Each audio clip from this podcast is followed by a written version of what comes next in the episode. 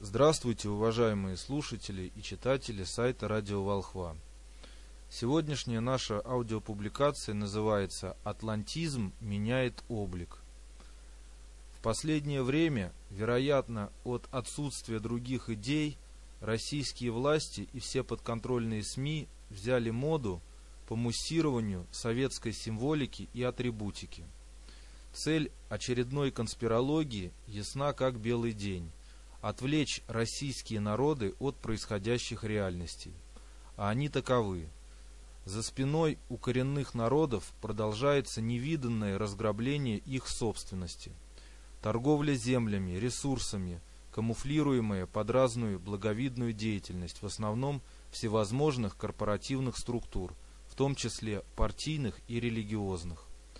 Координируемые из штаб-квартир мирового атлантизма – находящихся в Вашингтоне, Тель-Авиве и Женеве, транснациональные корпорации полностью контролируют навязываемый атлантистами процесс силовой глобализации народов мира.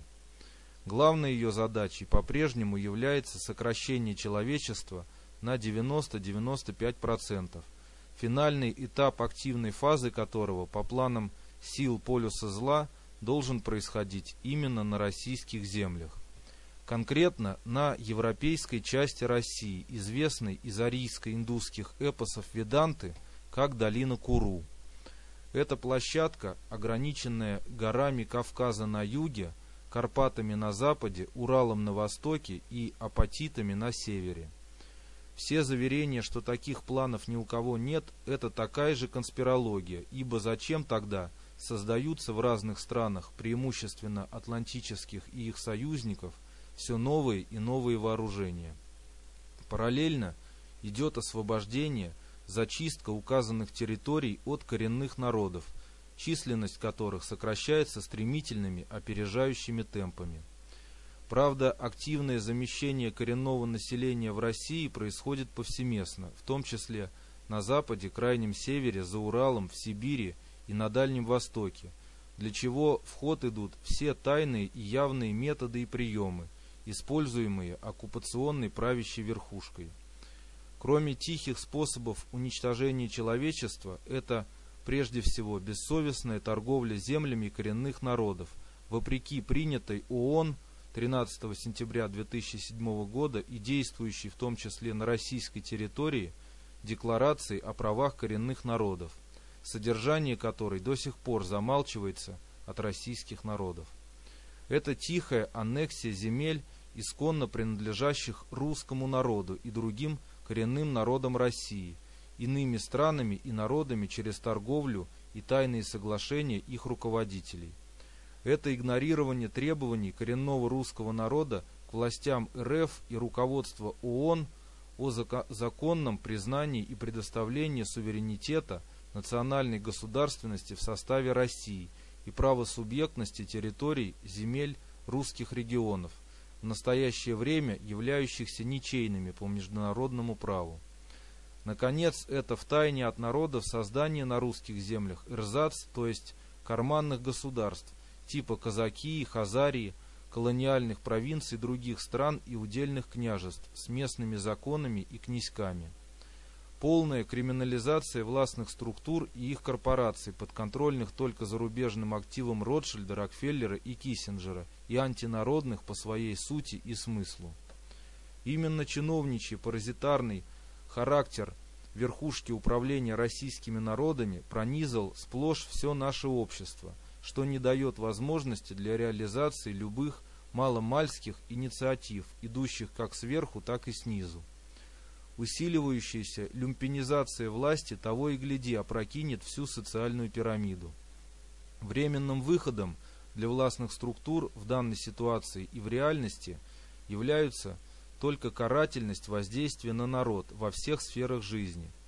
Таким образом, правоохранительная система стала правонарушительной, судебная – изолирующей от общества и пресекающей инакомыслие, медицина – карательной, образование – дебилизирующим, наука – ложной, религия, замененная понятием церковь, чуждой народу и так далее.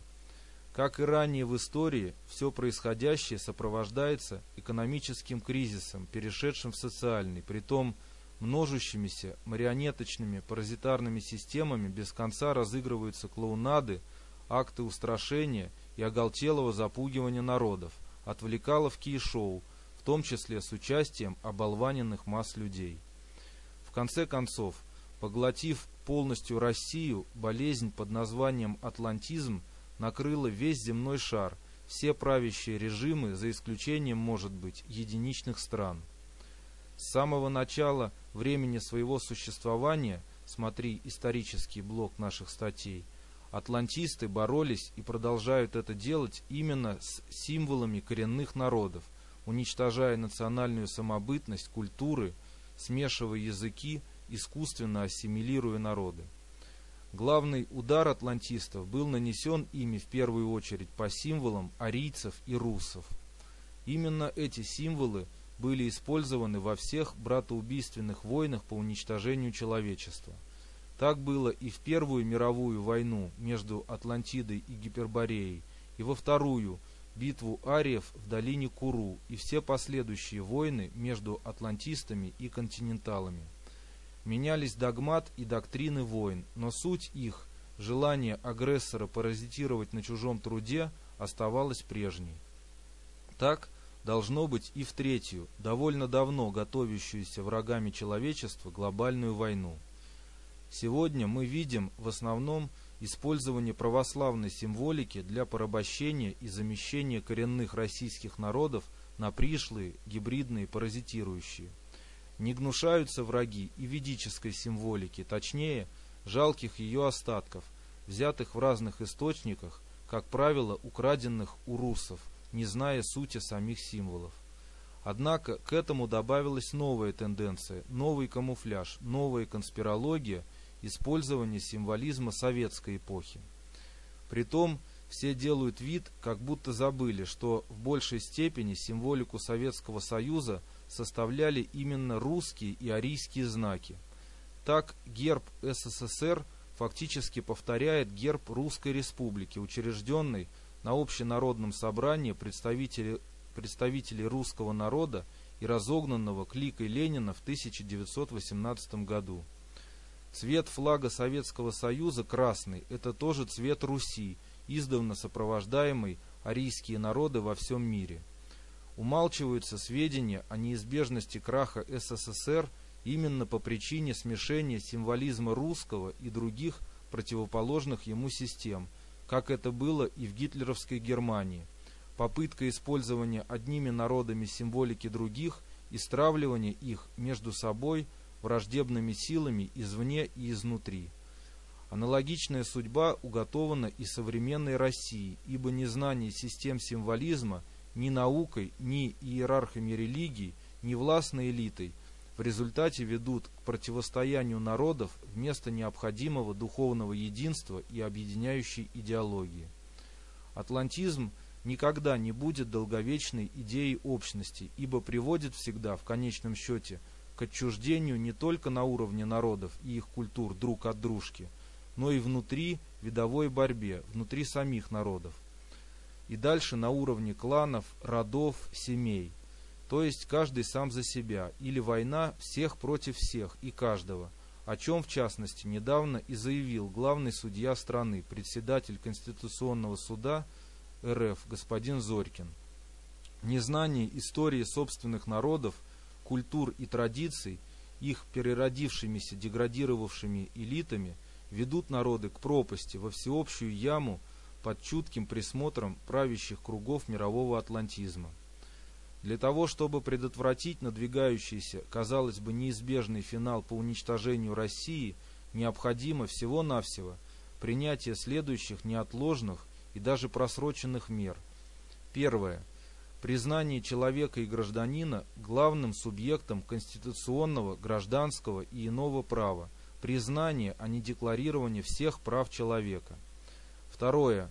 Признание всех прав коренных народов России.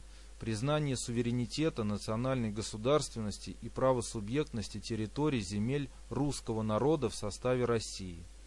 Третье. Признание субъектом международного права именно народы, проживающие в границах территорий национальных государств, а не только государства и их территории. Четвертое. Другие первоочередные меры, изложенные в плане Волхва по выходу России и всех ее народов из кризиса.